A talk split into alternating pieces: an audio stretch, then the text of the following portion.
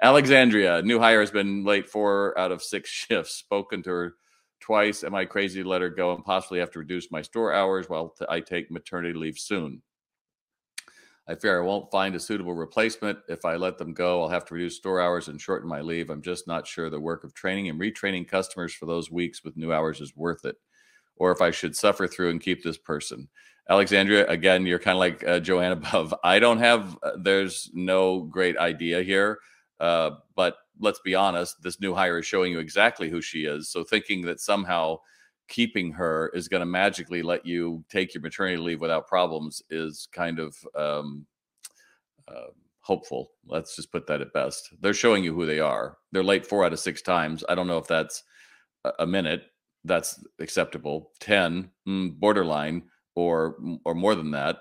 Um, the real issue here is you are going to be leaving your store open with someone who's careless, and so um, you know, I know that one of our best sales RX customers, she has three stores and she had a baby in the middle of a pandemic as she was reopening her stores and it all worked. But it's a lot of, it's certainly a lot of stress and a lot of things going on. But um, I don't personally think you have the right person here. And if you're hiring people at 775, you never will get someone who will work there.